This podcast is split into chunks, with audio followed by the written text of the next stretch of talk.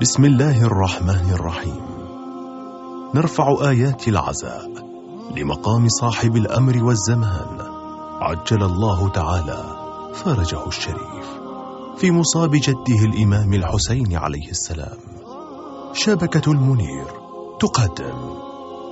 محاضرة العلامة السيد منير الخباز دام عطاؤه. لليلة السادسة عشر من شهر محرم الحرام. لعام 1438 للهجرة النبوية وذلك بحسينية مسلم بن عقيل بدولة الكويت.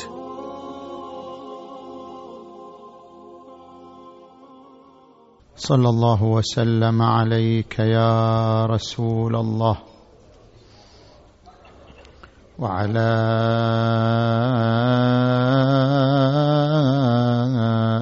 أهل بيتك. المنتجبين يا ليتنا كنا معكم. فنفوز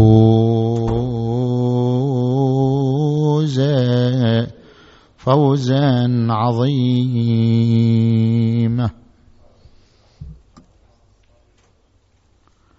أعوذ بالله من الشيطان الغوي الرجيم. بسم الله الرحمن الرحيم. إنا أنزلناه قرآنا عربيا. لعلكم تعقلون. آمنا بالله صدق الله العلي العظيم. انطلاقا من الآية المباركة نتحدث في محاور ثلاثة. في خصائص اللغة وأن اللغة فعل وليس انفعال وأن عروبة القرآن الكريم عامل إيجابي وليس عاملا سلبيا. نجي إلى المحور الأول. اللغة وسيلة التواصل بين المجتمع البشري بل هي وسيلة تفكير أيضا حيث إن كثير من المفاهيم يعبر عنها الإنسان ويفكر فيها بينه وبين نفسه عبر اللغة. كما أن اللغة وسيلة تواصل هي أيضا وسيلة تفكير فكثير من المفاهيم لا يستطيع الإنسان أن يفكر فيها إلا إذا كانت ضمن لغة يفهمها. اللغة هل هي أمر فطري أم أنها أمر اكتسابي؟ نجي إلى ما يذكره نؤوم تشومسكي عالم اللغويات. في جامعة ام اي تي في الولايات المتحدة. يتحدث عن خصائص اللغة كل لغة. الخصوصيه الأولى أن اللغة تتضمن ثلاث قدرات القدرة على الترميز والقدرة على التركيب والقدرة على تفعيل الضوابط. القدرة على الترميز. الإنسان يجعل رموز للمفاهيم حتى يستطيع أن يعبر عنها. فالقدرة على الترميز هي التي تقود للغة لأن هذه الرموز هي التي يضعها على المفاهيم ليقوم بالتعبير عنها. القدرة الثانية القدرة على التركيب. الإنسان يقوم بوضع ضوابط لتركيب الجمل ولتركيب الكلمات. من خلال هذه الضوابط تتم عملية التركيب. وهناك قدرة على التفعيل يعني بعد أن يضع الضوابط يكون ذا قدرة ذاتية على تفعيل هذه الضوابط في مواردها. فاذا اللغة تحتاج إلى قدرة على الترميز وقدرة على وضع الضوابط وقدرة على تفعيلها. الخصوصيه الثانية يذكر تشومسكي أن اللغة أمر جيني. يعني شلون؟ يعني لم يكتسبه الإنسان وإنما هو مدمج في فطرته. من جملة جينات الإنسان الجين اللغوي. لديه جين مسؤول عن هذا الدور دور اللغة. فاللغة مدمجة في فطرته مدمجة في جيناته. لا أن اللغة أمر اكتسابي. كيف؟ يقول لك اولا القدرة على الترميز. خب ما يحتاج يكتسبها الإنسان. هو بفطرته يرمز في ذهنه للأشياء. حتى لو ما يعرف اللغة يضع رموز من ذهنه للأشياء التي حوله وللمفاهيم التي يتلقاها. زين؟ تجي إلى القدرة على وضع الضوابط. ربما يقول الإنسان نحن نرى البشر مختلفين في اللغات. كيف تصير اللغة أمر فطري مع أن اللغات مختلفة؟ حتى قال القرآن الكريم ومن آياته خلق السماوات والأرض واختلاف ألسنتكم وألوانكم. اللغات مختلفة. كيف تكون اللغات فطرية؟ شومسكي يقول أصول اللغة هي مشتركة. جميع اللغات تشترك في أصول واحدة. كل لغه فيها فعل وفاعل ومفعول به وماضي وحاضر ومستقبل وروابط. الأصول الأساسية للتركيب الكلامي موجودة في جميع اللغات. مما يكشف عن أن هذه الأصول فطرية. وإلا ليش اتفقت كل اللغات على هذه الأصول؟ أصول التركيب الكلامي. هذا دليل على أن مبدأ اللغة يعني مبدأ وضع الضوابط اللغوية هو مبدأ جيني وفطري وليس مبدأ اكتسابيا. تيجي إلى القدرة الثالثة القدرة على تفعيل الضوابط. شوف تلاحظ الطفل هذا. من يصير عمره أشهر ويبدأ ينطق. ما يحتاج أنت تعلمه كل كلمات اللغة العربية. أنت تعلمه بعض من الكلمات. يقول له انطق هذا اللفظ كذا لا تنطقه كذا. انطق كذا لا تنطقه كذا. بعدين هو بشكل شنو؟ بشكل ميكانيكي ذاتي. شوفه يبرمج ما حفظ ويطبقه على الكلمات. هو بنفسه يفعل الضوابط اللغوية على الكلمات التي ينطقها من دون حاجة إلى تعليم جديد. وهذا يعني أن القدرة على التفعيل أيضا قدرة جينية وفطرية لدى الإنسان. زين. نجي إلى الخصوصية الثالثة. متى بدأت اللغة؟ الكتابة توجد حفريات كتابية تدل على أن الكتابة موجودة منذ عشرة آلاف سنة. الإنسان يكتب. لأن حفريات تدل على وجود كتابات من عشرة آلاف سنة. ما عندنا حفريات تدل على اللغة ومصدر اللغة. لذلك عند المراجعة لتاريخ الإنسان نجد للإنسان الصناع. الإنسان الصناع يشبه الإنسان الحالي. كانت عنده بعض الحرفيات بعض الصناعات. هذا الإنسان الصناع كان موجود قبل خمسة ملايين سنة اكتشفوا في تركيبة دماغه مركز مسؤول عن القدرة اللغوية. لدى الإنسان الصناع مركز مسؤول عن القدرة اللغوية. معناه أنه كانت لديه القدرة. نطق أم لم ينطق هذا شيء آخر. الإنسان نيان درتال. هذا كان موجود قبل 350 ألف سنة وانقرض قبل أربعة وعشرين ألف سنة انقرض. هذا ابن عم الإنسان الحالي يعني ما يشبه الإنسان الحالي تماما ابن عمه نستطيع أن نقول.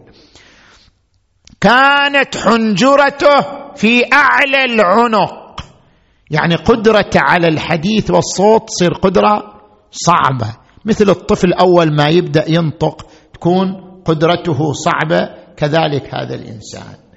اذا اللغة لا نستطيع أن نحدد مبدا لها ولكن نقول بأن اللغة عاشت نوع من الانبثاق والانفجار. لا كما يقول الدراونة دراونة يقولون اللغة تطور تدريجي.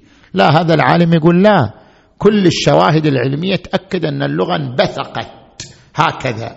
يعني اجتمعت القدرات الثلاث قدرة على الترميز والقدرة على وضع الضوابط والقدرة على تفعيلها. اجتمعت القدرات الثلاث عند الإنسان فتفعلت اللغة عنده بشكل انبثاقي كما يعبر عنه بالانفجار اللغوي.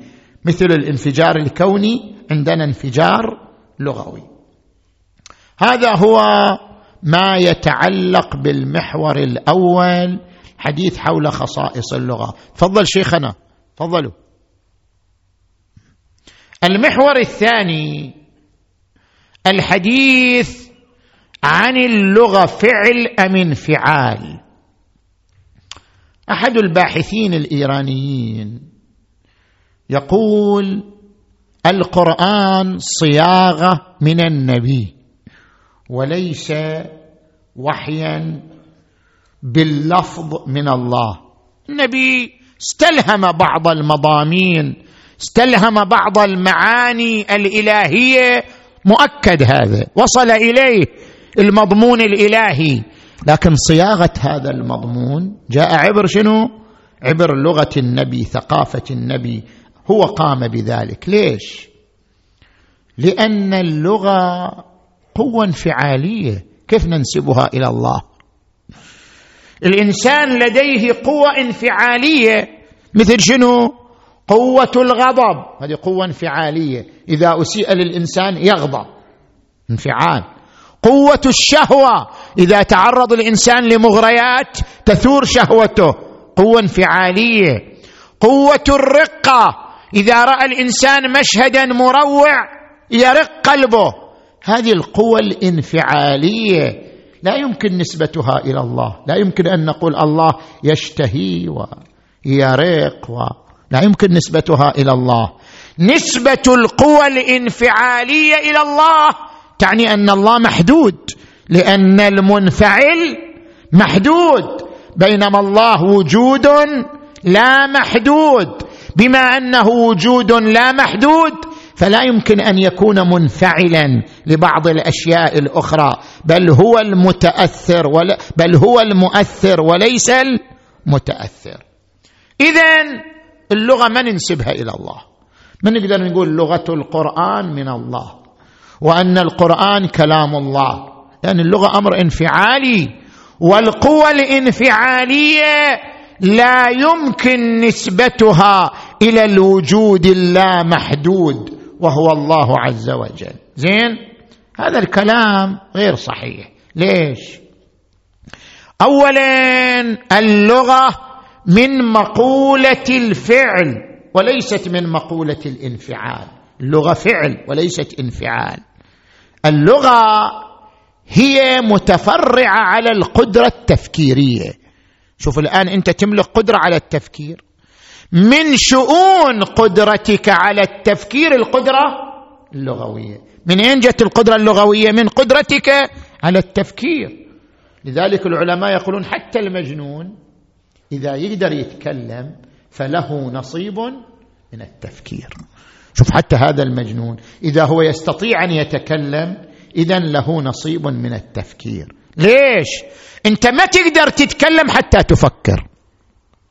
تقدر تتكلم كلام اختياري حتى شنو؟ تفكر ولو ثانية واحدة. الفكرة تجي على ذهنك الألفاظ المناسبة للفكرة تجي على ذهنك ثم تتكلم. الكلام فرع التفكير لا محالة. اذا القدرة اللغوية من شؤون القدرة على التفكير. وبما أن القدرة على التفكير من مقولة الفعل فعل يصدر من الإنسان فكذلك اللغة القدرة اللغوية من مقولة الفعل. زين. هذا اولا. ثانيا لنفترض أن اللغة قوة انفعاليه أو قوة فعلية ما يتغير النتيجة. لماذا؟ لأن القرآن بحسب معتقدنا نحن الإمامية القرآن مخلوق كسائر المخلوقات. يعني كما أن الله أبدع الإنسان أبدع الملك أبدع الكون أبدع قرآن. قرآن مخلوق من المخلوقات. هذا القرآن بلفظه بصيغته مخلوق. يعني أبدعه الله وأحدثه. وليس القرآن قديم قديم واحد وهو الله تبارك وتعالى. أما القرآن عندما يقول كلم الله وكلم الله موسى تكليما مو يعني الله إلى لغة. الله ليس جسم حتى تكون له لغة وله صوت. كلم الله موسى يعني خلق الكلام عبر الشجرة فسمعه موسى عليه السلام. ولذلك يقول القرآن الكريم وما كان لبشر أن يكلمه الله. الله ما عنده لغة وصوت حتى يكلمك أنت أيها البشر. وما كان لبشر أن يكلمه الله. إلا وحيا يعني يوحي إلى قلبه أو من وراء حجاب يعني يخلق كلام في جماد معين فتسمعه أو يرسل رسول يعني ملك من الملائكة فيوحي بإذنه ما يشاء إنه علي حكيم وكذلك أوحينا إليك روحا من أمرنا. اذا القرآن محدث مخلوق اعتبرت اللغة من قوة الانفعال أو اعتبرتها من قوة الفعل القرآن مخلوق. فلا يصح الاستدلال على أن القرآن صياغه بشرية من قبل النبي. ليش؟ ليش القرآن صياغة بشرية؟ لأن, لأن اللغة انفعال. فلتكن انفعال. هذا لا يدل على أن القرآن صياغة بشرية. لأن القرآن بالنتيجة شنو؟ مخلوق من قبل الله تبارك وتعالى. ولذلك يقول القرآن الكريم ما يأتيهم من ذكر من ربهم محدث. يعني القرآن محدث إلا استمعوه وهم يلعبون. ويقول في آية أخرى ما يأتيهم من ذكر من الرحمن محدث إلا كانوا عنه معرضين. هذا هو المحور الثاني من حديثنا. نجي إلى المحور الثالث. عروبة القرآن. القران نزل باللغة العربية. عروبة القرآن عامل إيجابي أم عامل سلبي؟ يعني بصالح القرآن بصالح الوحي أم لا؟ مو بصالح الوحي أن ينزل باللغة العربية. لاحظوا هنا الباحث الإيراني الدكتور سروش يقول القرآن صياغة النبي. ليش؟ لأن يقول القرآن قاعد يركز الثقافة العربية. شلون يركز الثقافة العربية؟ الامثله اللي يطرحها القرآن عربية. مثلهم كمثل مثلا مثله كمثل الكلب. إن تحمل عليه يلهث أو تتركه يلهث. مثل الذين حملوا التوراة ثم لم يحملوها كمثل الحمار. يحمل أسفارا. الذين كفروا أعمالهم كسراب بقيعة يحسبه الظمآن ماء. السراب. السراب والحمار والكلب. هذه كلها أمثلة عربية. زين؟ الإبل أفلا ينظرون إلى الإبل؟ كيف خلقت؟ زين الإبل يعيش في الجزيرة العربية ما يعيش في أوروبا. زين. أيضا تجي إلى الحيوانات والفواكه. من اللغة العربية الحيوانات. يذكر القرآن الذئب القردة الخنازير. زين. الخيل والبغال والحمير لتركبوها وزينة. كلها حيوانات. شنو؟ تعيش في الجزيرة العربية. من يجي إلى الفواكه؟ وعنبا وقضبا وزيتونا ونخلا. فيها فاكهة ونخل ورمان والتين والزيتون. يذكر الفواكه اللي في الجزيرة العربية. تين وزيتون وعنب ورمان. ما يذكر مثلا البرتقال ما يذكر مثلا كيوي مثلا. هذه ما تزرع في الجزيرة العربية. زين؟ الثقافة التي يطرحها القرآن هي ثقافة عربية. عندما يقول الذين يأكلون الربا لا يقومون إلا كما يقوم الذي يتخبطه الشيطان من المس. العرب هم اللي يعتقدوا أن الشيطان يمس الإنسان ويتلبس بجسم الإنسان. فجاءت هذه الآية على طبق الثقافة العربية. عدد الشهور شوف الشهور بالهلال القمري. العرب يمشوا. القرآن هم نفس الشيء قال. يسألونك عن الأهلة. قل هي مواقيت للناس والحج. حتى الجنة. شوف الجنة القرآن يصورها تصوير عربي. حتى الجنة يصورها تصوير عربي. فيها خيرات حسان. حور مقصورات في الخيام. حور جالسة في الخيام. طيب هذا الإنجليزي إيش ربطه بالخيام هذا العربي هو اللي يتوجه إلى حور مقصورات في الخيام. أو يقول حور عين. العين جمع عيناء. العيناء المرأة التي يكون لعينها سواد. هذه نقطة جمال عند العرب سواد العين. بينما هي ليست نقطة جمال عند قوميات أخرى. اذا بالنتيجة القرآن قاعد يركز الثقافة العربية. لو كان القرآن صياغة من الله لما ركز على الثقافة العربية لركز على الثقافة المشتركة بين المجتمعات البشرية بينما القرآن يركز على الثقافة العربية. هذا دليل على أنه من قبل النبي. ما هو جوابنا عن هذه الفكرة؟ التفت لي جيدا. الملاحظة الأولى على هذه الفكرة هي لماذا القرآن نزل باللغة العربية ما نزل بلغة أخرى؟ القرآن لهداية البشر جميعا. هو يقول القرآن إن هذا القرآن يهدي للتي هي أقوى وهو يقول نزلنا عليك الكتاب بيانا لكل شيء وهدى ورحمة وبشرى للمسلمين. القران كتاب هداية للمجتمعات البشرية. لكن بما أن هناك قوما من المجتمعات البشرية لا يمكن هدايتهم إلا إذا نزل القرآن بشنو؟ بلغتهم. ولا ما يهتدوا. هناك قوم من البشر لا يهتدون حتى ينزل القرآن؟ بلغتهم وثقافتهم.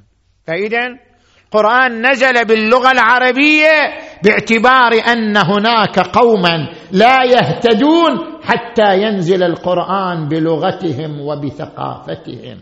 وهؤلاء القوم كانوا يشكلوا ثلث العالم أيام نزول القرآن. وهم العرب.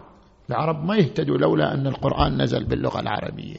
هو القرآن الكريم يقول لاحظ القرآن الكريم يقول ولو نزلناه على بعض الأعجمين فقرأه عليهم ما كانوا به مؤمنين ما يؤمن ويقول في آية أخرى ولو جعلناه قرآنا أعجميا لقالوا لولا فصلت آياته ما يعجبهم. جيب لنا قرآن واضح مفصل. ولو جعلناه قرآنا أعجميا لقالوا لولا فصلت آياته اعجمي وعربي؟ قل هو للذين آمنوا هدى وشفاء والذين لا يؤمنون في آذانهم وقر وهو عليهم عمى أولئك ينادون من مكان بعيد. اذا نزول القرآن باللغة العربية مو لأن النبي صاغه باللغة العربية لأن القوم الذي احتضن النبي وكانوا ثلث العالم ما كانوا مستعدين للهداية لولا نزول القرآن بلغتهم وبثقافتهم. لاحظت شلون؟ هذا اولا. ملاحظة ثانية. مقتضى الحكمة انسجام الهدف مع الوسيلة. يعني انت إذا تأسس شركة تأسس شركة لهدف تجاري معين لابد أن تختار الوسيلة المناسبة لتحقيق هذا الهدف. يعني تشكل في الشركة برامج تؤدي إلى تحقيق الهدف. هذا مقتضى الحكمة. عدم الانسجام بين الوسيلة والهدف. عدم الانسجام يعني نقض الغرض. نقض الغرض يتنافى مع الحكمة. لذلك لابد من الانسجام بين الهدف والوسيلة. زين. القرآن له هدفان رئيسيان. ركز معي. الهدف الأول انصهار النبي بالقرآن. القرآن ما نزل على النبي حتى يستمع النبي وبلغه. كان النبي شنو؟ ساعي بريد هو؟ النبي بس وسيلة ناقل بس جهاز تعبيه وترجم لا. لم يكن النبي وسيلة ناقل ولا ساعي بريد. الهدف من نزول القرآن عليه أن ينصهر النبي بالقرآن أن يتحول القرآن جزءا من شخصية النبي صلى الله عليه وآله. أن يصبح النبي قرانيا. قرآن تحول إلى جزء من شخصية النبي. هذا هدف للقرآن الكريم. وكذلك أوحينا إليك روحا من أمرنا. الروح الروح هي المفاهيم المجردة التي حملها القرآن إلى النبي صلى الله عليه وآله. وين نزلت؟ نزلت على قلبه. شوف لاحظ التعبير بالقلب. دقيق. إنه لجل رب العالمين. نزل به الروح الأمين على قلبك. ليش قال على قلبك؟ يريد يقول أنت مو ساعي بريد حتى تسمع منها الاذن وتبلغ باللسان. لا. المطلوب أن يعيش قلبك القرآن. أن ينصهر قلبك بالقرآن. نزل به الروح الأمين على قلبك لتكون من المنذرين بلسان عربي مبين. طيب. إذا كان الهدف من نزول القرآن انصهار النبي بالقرآن فما هي الوسيلة المضمونة لتحقيق هذا الهدف؟ الوسيلة المضمونة أن ينزل القرآن بلغة النبي. لأنه لو نزل بلغة أخرى لا نضمن انصهاره مع القرآن. إحنا ما نتحدث عن خصائص النبي اللي نستفيدها إحنا من الروايات. حتى نقول النبي هو أشرف من القرآن هو أفضل من القرآن. هذا ما استفدناه من الروايات. إحنا جاي نتحدث بمنطق عقلي أمام من ينكر أن القرآن صياغة إلهية ويدعي أن القرآن صياغة بشرية محمدية. في مقابل هذه الدعوة ماذا نقول؟ نقول له الهدف أن ينصهر النبي بالقرآن. حتى يتحقق هذا الهدف ما هي الوسيلة المضمونة؟ الوسيلة المضمونة أن ينزل القرآن بلغة النبي وبثقافة النبي. إذ لو نزل بلغة أخرى وبثقافة أخرى لم نضمن انصهار النبي بالقرآن وتفاعل النبي مع القرآن. اذا السر في عروبة القرآن أن المنزل عليه هو إنسان عربي فلكي نضمن انصهاره بالقرآن نزل القرآن بلغته وثقافته. عرفت شلون؟ هذا الهدف الأول. الهدف الثاني يظهر من الآيات القرآنية أن من الأهداف أن يكون النبي قيادة. المطلوب أن يكون النبي قيادة مو فقط مبلغ كسائر المبلغين لا قيادة. شوف لاحظ هذه الآية. محمد رسول الله.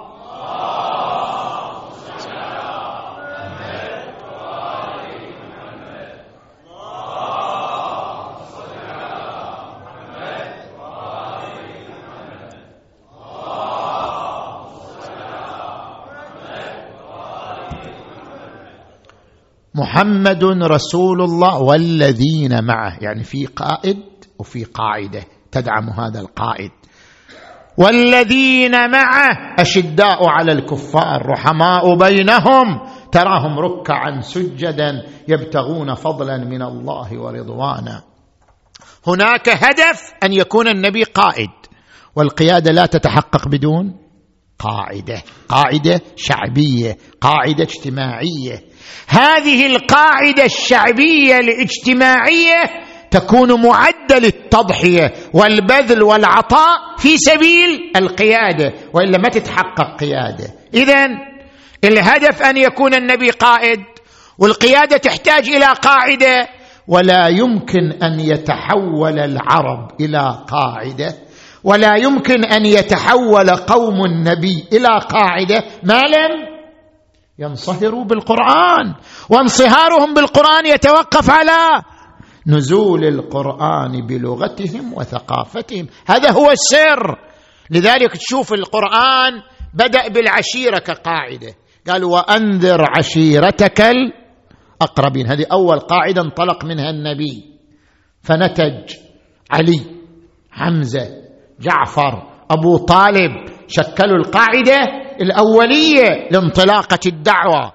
ثم اتسعت القاعدة لمكة لتنذر أم القرى وما حولها. ثم اتسعت القاعدة إلى العالم وما أرسلناك إلا رحمة للعالمين.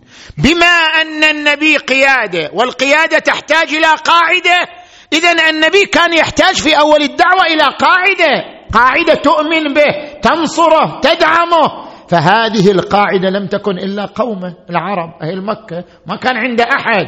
فما لم ينزل القرآن بلغتهم وثقافتهم لن تتشكل القاعدة ولن تترتب القيادة فيضيع الهدف القرآني الذي من أجله نزل القرآن. زين.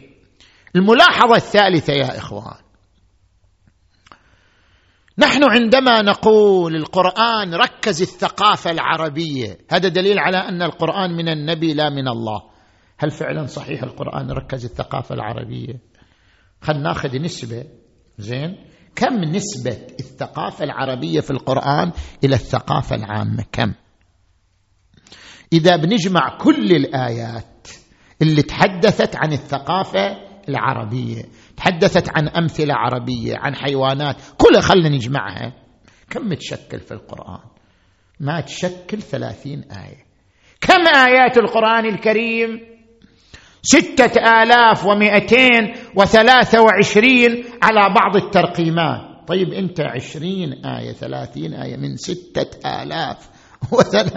ومائتين وثلاثة وعشرين.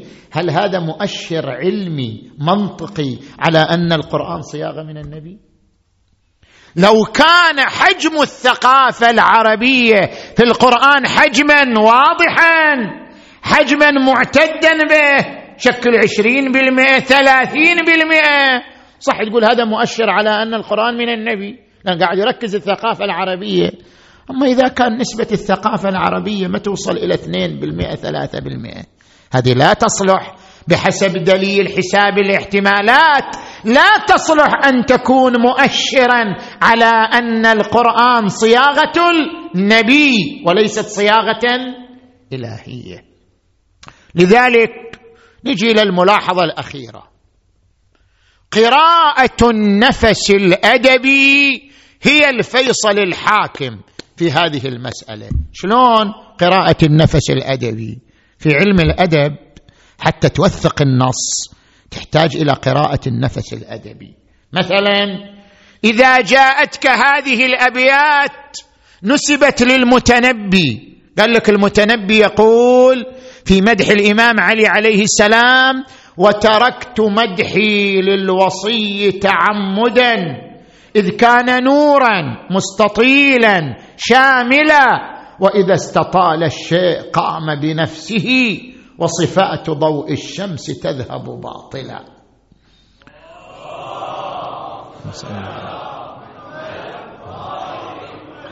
أنت من تقرأ هذه الأبيات كيف تثبت أنها للمتنبي؟ بالنفس الأدبي.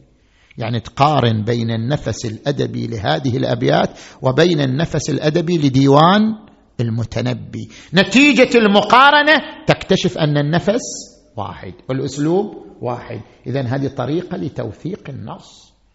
كل إمام من الأئمة إلى نفس أدبي. الإمام علي إلى نفس أدبي يتميز به في خطب نهج البلاغة في أدعيته. الإمام الحسين إلى نفس أدبي آخر يتميز به في خطبه وأدعيته. الإمام زين العابدين له نفس ثالث. في أدعيته الواردة. كل إمام إلى نفس أدبي يتميز به. أيضا النبي كان له نفس أدبي. النبي إلى كلمات إلى خطب إلى أحاديث له نفس معين. إذا قارنا بين النفس الأدبي للنبي والنفس الأدبي لمن؟ للقرآن. ماذا نجد؟ نجد اختلاف شاسع. لا يلتقي النفس الادبي للنبي مع النفس الادبي للقرآن. لا من حيث الروح لا من حيث الأسلوب لا من حيث النسق. فمع اختلاف النفس الادبي نكتشف أن القرآن ليس من صياغة النبي المصطفى صلى الله عليه وآله وإنما هو وحي من الله عز وجل. لذلك قال تبارك وتعالى انا جعلناه قرانا عربيا لعلكم تعقلون وقال في إيه أخرى انا انزلناه قرانا عربيا لعلكم تعقلون نفس الادب مهم في قراءة النصوص. أضرب لك مثال. بعض الباحثين كتب هو من الشيعة لكن كتب أن هذه الخطبة خطبة الحسين عليه السلام التي قالها يوم خروجه من مكة. وقف على الصفا وقال خط الموت على ولد آدم. مخط القلاد على جيد الفتاة. قال هذه لم تثبت للحسين. مو معلوم أن هذه الخطبة من الحسين. ليش؟ قال لأن المصادر القديمة مثل الإرشاد للشيخ المفيد مثل المناقب لابن شهر أشوب ما نقلت هذه الخطبة. لو كانت للحسين لنقلتها أقدم المصادر.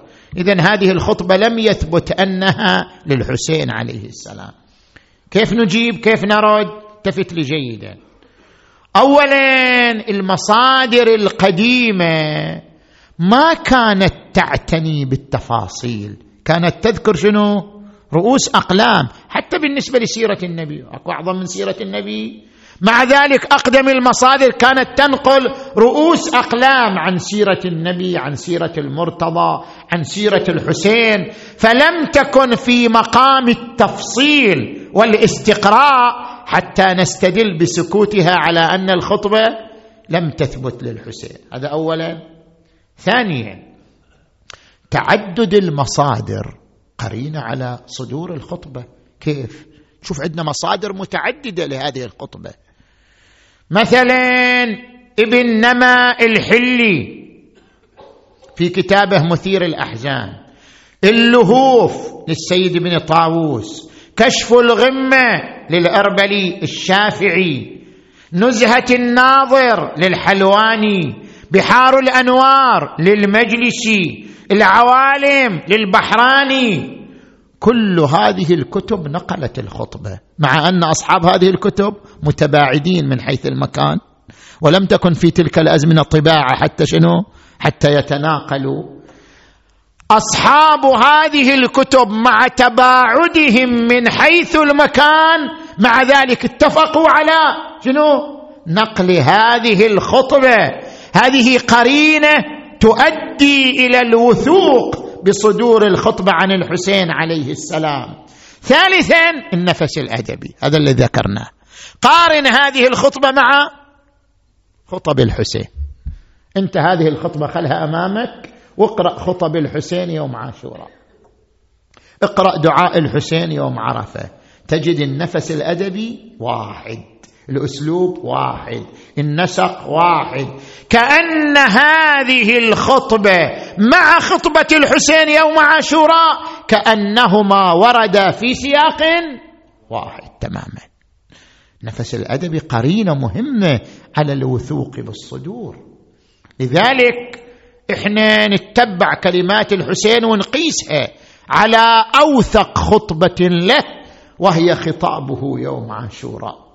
هذا الخطاب الذي يهز المشاعر يهز الضمير يهز الفؤاد.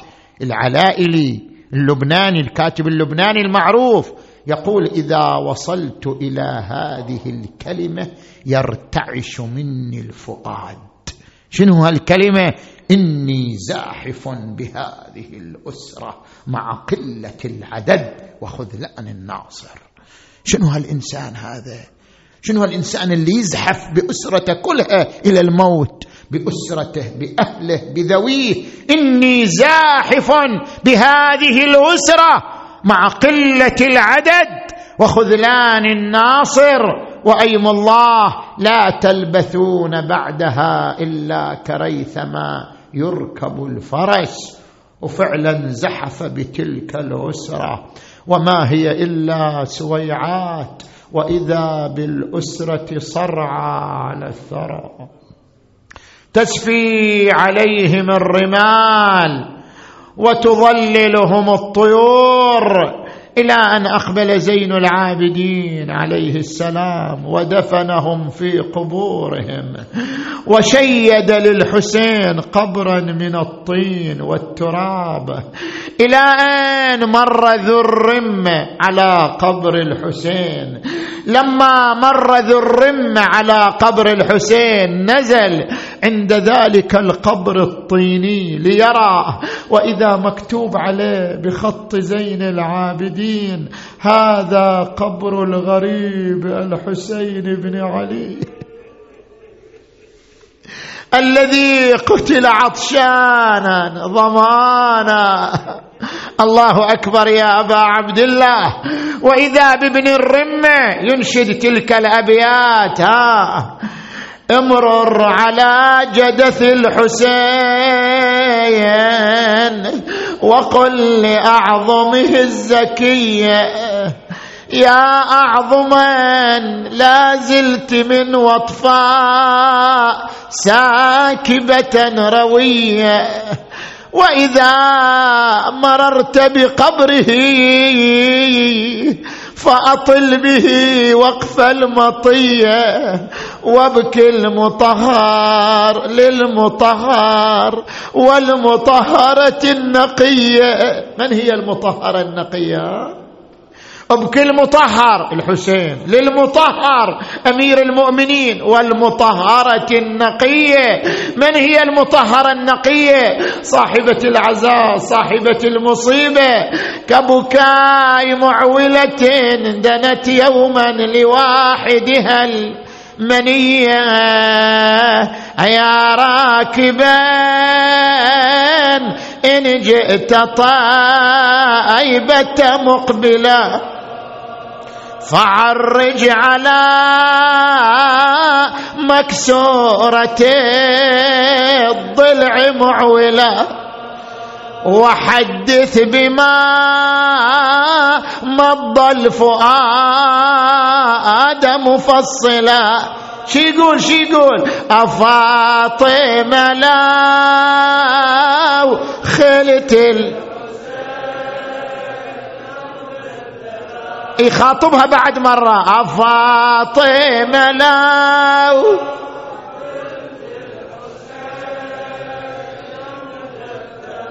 وقد مات عاد شانا بشات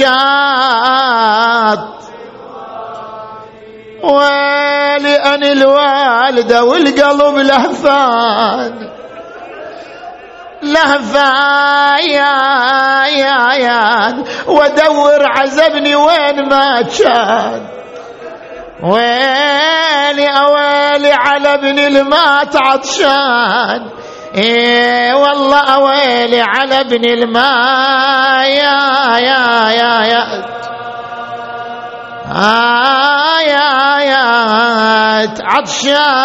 عطشان وتلعب عليه الخيل ميدان. أنا الوالدة أنا الوالدة المذبوح منها طال الدهر ما هون. إذا للطمت الخد فاطمة عنده وأجريت دمع العين. يا الله بالزهراء وأبيها وبعلها وبنيها والسر المستودع فيها. اللهم اشف مرضانا ومرضى المؤمنين والمؤمنات واقض حوائجنا وحوائج المؤمنين والمؤمنات تقبل أعمالنا جميعا وفقنا والمؤسسين والمؤمنين والمؤمنات لما تحب وترضى وعجل لوليك الفرج والنصر واكتبنا من أنصاره وأعوانه والمرضيين عنده وإلى أرواح أموات المؤسسين والمؤمنين والمؤمنات الفاتحة. تسبقها الصلوات.